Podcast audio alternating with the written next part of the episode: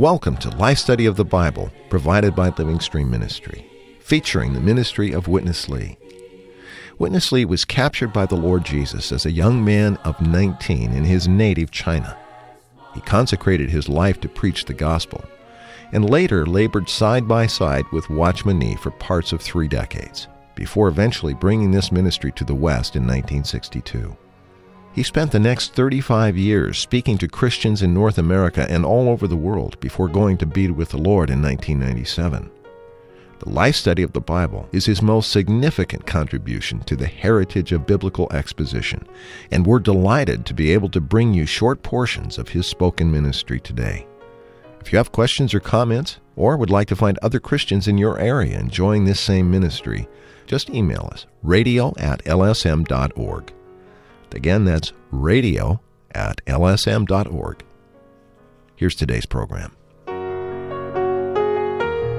In this universe, there are only two sources God is one source, and his enemy Satan is the other. Most often, we find ourselves somewhere in between these two sources, and usually not conscious of being under the influence of either one. We may think that we're basically neutral, doing our best to do good, but occasionally slipping into sin. But in fact, there is no neutral. Everything we do, everything we think, say, or even feel has its origin in one or the other of these two universal sources. To be free, not just from sins, but from the very source of sin, is the focus of the offerings presented to us in Leviticus, especially when we see the spiritual application of these offerings that are developed in the pages of the New Testament. Francis Ball has joined us again today as we look at the sin offering in the life study of Leviticus. Francis, welcome back to the program. Thank you very much, Chris. Always glad to be here. Today, uh, Francis, we come to our final of three programs on the sin offering. But as we began to see, to really have a full appreciation of Christ as the reality of the sin offering, we need our view and our understanding of sin really brought into the view of sin that's presented in the pages of the Bible. The New Testament, particularly books like Romans, present the matter of sin in a far more meaningful manner than just as the aggregation of all of the sinful deeds or wrong things that we do. Review for us regarding sin as it is personified in the New Testament. I think it's quite interesting to reveal to us who are used to thinking that sin is just something that we do. Right. But I think the book of Romans and other New Testament books also make it very clear that sin is something personified, something that is a person. Sin is really Satan. And how do we know this? Well, because sin can kill us, Mm-hmm. Sin can deceive us, and many other things that sin is able to do by dwelling in us. The fact that he dwells in us proves that sin is personified. Mm-hmm. Sin is Satan himself. If we realize the origin of sin and how sin came into the world, then we would be more clear to understand that sin is really a living person, Satan himself. In uh, Romans chapter 5 verse 12 it says therefore just as through one man sin entered into the world and through sin death thus death passed on all men because all have sinned. That means simply that sin came into the world but where it came from also indicates that this sin is a person. This came from God's creation and one of his creatures rebelled against him and that rebellion was a power struggle, Satan against God. So that's the source of sin. Therefore, sin is really a person. Personified sin is Satan himself. The analogy came up, Francis, of the young child who has rebelled or sinned by getting into something that his mother specifically told him not to. Let's say uh, a poisonous compound under the sink. Uh, of course, there's the problem of rebellion. The act was certainly sinful, but the more serious matter is that which this child has taken into him, has ingested. And that's really a good picture of what happened when man took on this sin nature that uh, you're describing, isn't it? Yes, that really is a good example because what gets into them is what really does the damage, not just the thing that he did. Of course, when a child does that, he's disobeyed. Right. but that's not the real concern of the parent by then. It's what's in him that he's concerned, and that's what God is concerned with in us. Well, today we want to see that basically, according to the Bible, there are five elements or five components of sin. We will see the flesh and sin, Satan, the world, and then the struggle for power or the ambition for power that you alluded to a moment ago. All of these things combined form this aggregate component that we call sin. Let's join Witness Lee. In the New Testament, sin is a personified matter. In this universe, there are two sources. One is God, and the other is God's not only enemy but adversary. And this is the right meaning of the word Satan. Satan, at the beginning, at the time when he got into the struggle for power, Isaiah 14 tells us this. When he tempted the Lord Jesus, he tempted the Lord Jesus in this way. So, the whole universe today is a matter of power struggle between Satan and God. Now, all the world follows Satan and becomes a part of the evil struggle. So, under Satan, today, the entire world, the humankind, just a matter of power struggle. Even in the corporation, you are hunting for promotion. That is a little part of the power struggle. You are a dean of a school. You struggle. You like to be the principal. What is that? That is a little part of the power struggle in this universe. Look, in today's Christendom, everywhere is power struggle. What is this? This is one of the five items added together, and the aggregate is sin. What are the five items added together to have an aggregate, the sin? Number one, flesh. Number two, sin. Number three, Satan. Number four, the world. Number five, the prince of the world. Every human being like to be prince. The prince of the world signifies what? Struggle for power. Francis, we're seeing that sin is more of a problem than just the evil or wrong things that we do. It's the aggregate, really, of these five things the flesh, sin, Satan, the world. And uh, we really focused on this last one in this section the struggle for power that's typified by the prince here that uh, is seeking for more power. Some of these things are harder, I think, for us to identify as being sin than others. The example that he used of the struggle for power very much falls into this category. Most of us, in one way or another, if we're honest, are caught up in this struggle for power ourselves, or at least we're surrounded by it in our jobs or at school or maybe even at home in our marriage.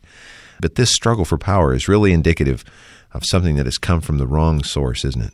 It's certainly true. And this whole uh, universe today, as Brother Lee pointed out, is a matter of this power struggle. And I really have to admit, I never saw this as uh, the real function of this indwelling sin that's in us. Right. Always creating a power struggle against God. We experience this, I think, nearly all the time. Even if I'm trying to uh, coordinate with you in the radio broadcast, mm-hmm. there's the desire to do it better than others. Uh, this is always a kind of a thing that's inside man, always seeking to be above others. And this is really where sin came from. Right. Lucifer was struggling with God. Lucifer was created by God, but he was struggling with God. He wanted to be like God. He wanted to exalt his throne above the Most High. This is a power struggle, and this got into mankind when Satan got into man. This power struggle began operating. And we see this happening all the time. Many times we just tell the Lord, Lord, just this one time. I won't do it anymore. No, this is just seeking to exercise our power to get something for ourself. Self is at the source of this, And of course, power struggle with self is two of those three items you mentioned that constitute sin. Right. So uh, I have to admit, and I think all of us, even though we're believers in the Lord Jesus, we still carry on a power struggle to be something for ourselves. This light is really exposing. As you were talking, Francis, I couldn't help but think back to, oh, the other day my wife and I were driving along on the freeway and she turned to me and gave me this quizzical look and she said, and I thought I was driving quite properly, to be honest, and she said, what is it that happens to a man when he gets behind the wheel of a car? It's as if that freeway turns into uh, an Indianapolis uh, 500 speedway. There's just something that is competitive, and uh, and here I thought I was driving so carefully, but she was noticing things that I had to be uh, honest, admit were there, and uh, I wasn't even aware of. There is just this inherent aspect in man, and we pretty much dismiss it, but it's really indicative of the fall, isn't it? It certainly is. Francis, let's go further now. We want to look once again at the cycle of spiritual experience that's depicted by these offerings. The sequence that they are given to us in Leviticus is very meaningful. First, we have the burnt offering, then the meal offering, third, the peace offering, and finally, the sin offering and trespass offering. Let's go back to Witness Lee. Go to pray and to take the Lord Jesus as the very one who is absolute for God as your burnt offering. You enjoy Him. Then this will lead you to take Him as your life supply. That is the meal offering. And this meal offering, which is Christ Himself in His humanity, becomes your daily food. You just enjoy Him to such an extent you feel you have peace with God. Even you have peace with yourself and with everyone. Right away, you are in the light. And the light shines over you, from within you, around you. Then you realize, my, you have sinned, and you are sin. Now you are in 1 John chapter 1. God is light. If we have our fellowship with Him, we must walk in the light as He is the light. Then we would realize we have something which is termed sin. When we read 1 John chapter 1, oh, we just consider that little word as an so small, small thing. But it is not so small. It's God's enemy. It's Satan himself, sin. That's our flesh. It's not so small. That involves the power struggle between Satan and God compressing us. We are involved with that power struggle. Why we are not so absolute for God? Because there is something within you for yourself instead of for God. This is the struggle.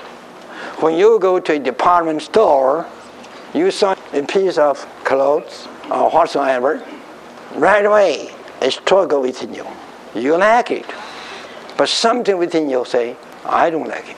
Yet you say, Lord, just give me permission to do this once for all. It sounds very nice, a kind of begging. That begging implies a struggling. The Lord says, I would not give you half chance to do it. Get back home. What was there? Struggling. There's a flesh there. The little Satan is hiding in that struggle. Only you yourself know how much day after day you are in a struggle with God. God wants you absolute for Him. But you say, would not I be okay as long as I am for God 80%? And sometimes you criticize your spouse that he or she is not so much for God. Who is absolute for God? Who can say this? So we need Christ as the burnt offering. Only He is thousand percent, million percent for God. And I do believe, humanly speaking, every cell within Him is, was for God. So we need Him. Francis, I think very often we find ourselves in exactly the situation he described here. Uh, seemingly, in our eyes, we have not done anything wrong, nothing that we would consider sinful.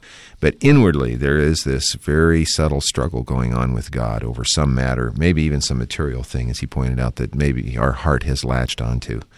And we realize there is very little in us that's actually absolute for God. We need a sin offering here, don't we? We certainly need a sin offering and we need Him as all the offerings. A person may think, well, when I become a Christian, I'm going to be out and out. I'll be altogether for God. Right. That determination is uh, seemingly very good, but actually, it's just sin because we are not absolute for God. We're absolute for ourselves. We need a sin offering and we need a burnt offering. One that is absolute for God needs to be our offering, and that's Christ. But because when we receive Him as a burnt offering and we enjoy Him as a burnt offering, then we uh, begin to enjoy Him as our food in the meal offering. Right. And I was really surprised and happy to see the order of these offerings. Because when you receive Christ as the burnt offering, that means here is one that's absolute for God in your behalf. And then you can enjoy Him as the meal offering in His human living, which is available to us now because He is living in us. Right. And then you have peace. But in that kind of fellowship, the light comes on, and you realize God is light. And that light shines on you, and you realize that you are sinful, that you're just for yourself, and you just want what will be good for me. Then we realize this is really bad. The good things I do still turn out to be sin because they're for self and not absolute for God. So that's when I need a sin offering. Now, I confess, I always thought that you experience the offerings, first of all, the trespass offering to get you forgiven, the sin offering to deal with what sin you have, and then you begin to have peace with God. But now I see, really, we need Christ as our burnt offering, and I enjoy Him as the meal offering, and then we have peace with God, and in that peaceful situation with God, the light comes on and we see how sinful we are. Everything we do nearly is sin, good or bad, it's still sin. So we need a sin offering, always to cleanse us from all our sins, like in 1 John. It says, If we confess our sins, He is faithful and righteous to forgive us our sins and to cleanse us from all unrighteousness. Well, this is only possible by having Christ as our sin offering. Mm.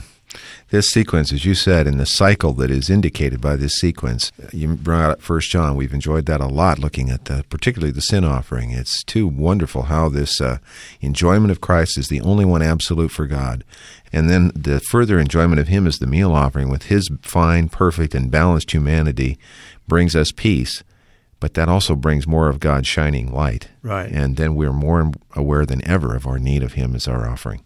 That's right. Here's Witness Lee once again. Even many Christians don't know in this universe there is such a term, the law of sin and death. The law of sin is just spontaneous power, strength, energy to struggle with God.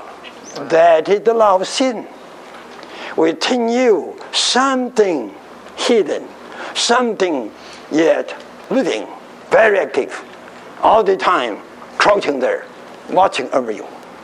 So Paul found out in Romans 7 that within him not only the sin dwells in his flesh, but also there is kind of natural strength, natural power, natural energy to resist whatever he is for God. So eventually he said, How wretched I am. We all are wretched. This is the deeper meaning of sin, the law of sin. Too many times this crouching law defeated us. You think you hate people. That is evil in the eyes of God then you think you love people, and that is acceptable in God's eyes. But I tell you, no. Ethically, you love people, that's right. You hate people, that's wrong, ethically. But, in the eyes of God, you hate people for yourself, not for God. You love people also for yourself. Could you see? From this point of view, you could see to love people is the same kind of being sinful as to hate people. As long as anything that's for yourself, in the eyes of God, you are sinful. God created you with a purpose that you may be His expression and that you may be His representative. He didn't create you in any way for yourself, but now you live independent from Him. This is altogether not from your spirit. To hate people, it is from your flesh. And to love people is also from your flesh. And both to hate and to love people are out of the tree of the knowledge of good and evil. Don't think just to do evil things you are of Satan, but not to do good. You have to realize as long as you do something, you do anything out of yourself, even good things, moral things, loving others, in the eyes of God, that is altogether for yourself. As long as it is for yourself, that is sin. Francis, this is a big point that Paul spent much time on in the book of Romans, and that is the law of sin and death that resides in us, in all of us, really, in our flesh. What kind of law is this, and what's the solution for this kind of law that operates in us? yeah, it really doesn't matter whether it's good or bad as long as it's from ourself. So I think this is a big, big point to see that the good that we do is simply from ourself, not from our spirit then it's the same as the bad that we do. Because he is not condoning or not allowing, I would say, for his pleasure, just what comes out of ourselves, but what will come out of our spirit. That means that there is a law operating in us, and I don't mean here the law like the Ten Commandments, but there is a scientific, innate law operating in us, the law of sin and of death and that law operates spontaneously, and it is set in force any time we want to do good. Paul says, When I would do good, evil was present with me. There is a law of sin operating in me spontaneously all the time. The solution is really that there is another law, a law of the Spirit of life in Christ Jesus, that frees me from the law of sin and death. So to be freed from this law is only by another law, a higher law. When the law of my mind causes me to want to do good, that's just the law that's in me as a human being. But the law of sin is stronger, so it always overpowers that. But the law of the Spirit is more powerful and overpowers that. So the law of the Spirit of life in Christ Jesus is the way to be delivered from the law of sin and of death. For this kind of victory, we need Christ as our sin offering as well as our burnt offering, our meal offering, our peace offering, and also He is our sin offering for every failure. And in this way, He Himself becomes a law in us, the law of the Spirit, which frees us from the law of sin and of death. The solution for this operating of the law of sin in us is by the law of the Spirit of life in Christ Jesus. So we have Christ as our sin offering. And we also have the law of the Spirit of life in us that delivers us from the law of sin and of death. Francis, that's a good point to end on. The actual point or focus of all of these offerings is to bring us back to the experience and enjoyment of Christ, which is what releases this higher law, isn't it? The law of the Spirit of life.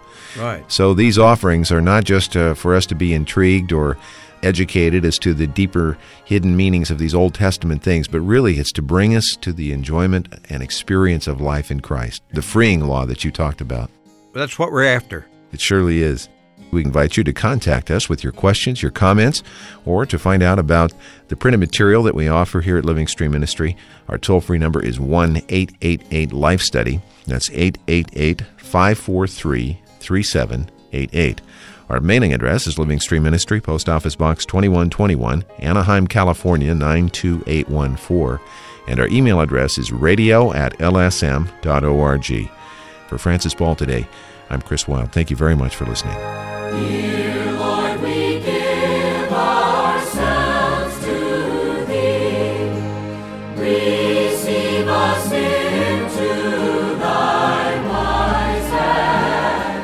You've been listening to Life Study of the Bible with Witness Lee, produced by Living Stream Ministry.